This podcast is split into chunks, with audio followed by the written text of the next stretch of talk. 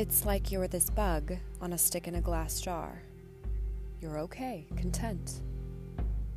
They feed you aphids, keep you in a soothing clime. The lid's got holes punched. Some ass comes by, your stick, your aphids, your calm, all shaken by him. Up they go askance. He shakes your jar with relish, eyes wild, no remorse.